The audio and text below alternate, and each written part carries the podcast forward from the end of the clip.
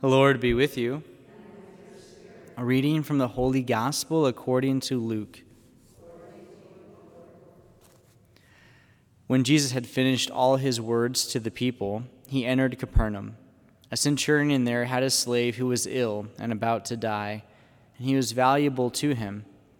When he heard about Jesus, he sent elders of the Jews to him, asking him to come and save the life of his slave. They approached Jesus and strongly urged him to come, saying, "He deserves to have you do this for him, for he loves our nation, and he built the synagogue for us." And Jesus went with them, but when he was only a short distance from the house, the centurion sent friends to tell him, "Lord, do not trouble yourself, for I am not worthy to have you enter under my roof. Therefore, I did not consider myself worthy to come to you, but say the word and let my servant be healed. For I too am a person subject to authority, with soldiers subject to me.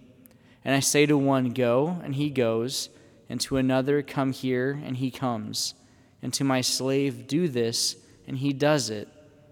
When Jesus heard this, he was amazed at him, and turning, said to the crowd following him, "I tell you, not even in Israel have I found such faith."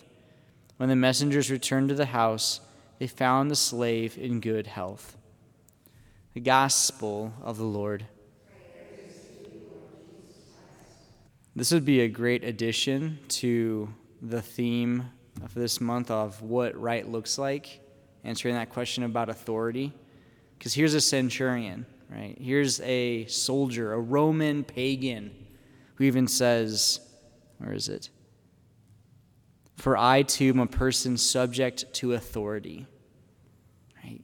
If the Roman citizen, if the Roman society has authority, you better believe the Catholic Church has authority. And he acknowledges the, the divine authority of Jesus. I wasn't even worthy to come to you.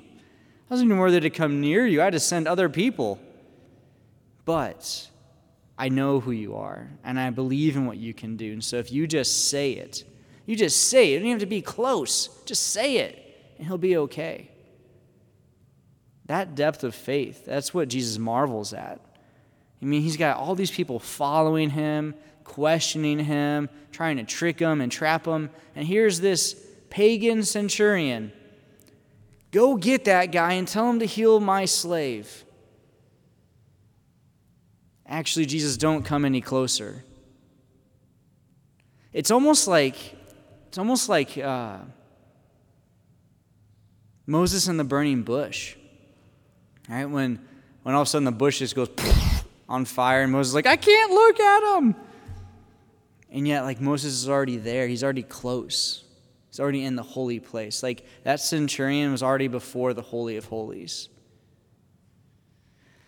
So it's a good reminder for us, just, what do I believe in Jesus? How do I believe in Jesus? What, what is the authority of God? It's fascinating to think that today the church offers a uh, memorial for the holy name of Mary.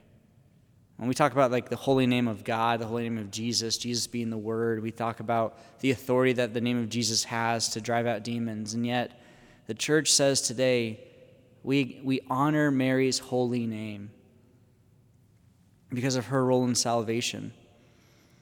It's it's just remarkable to think of the depth that exists in our church, the depth of goodness that is there. It's so much more than, than surface level. So may we, in our prayer today, find new depths to discover in the, the richness of our faith.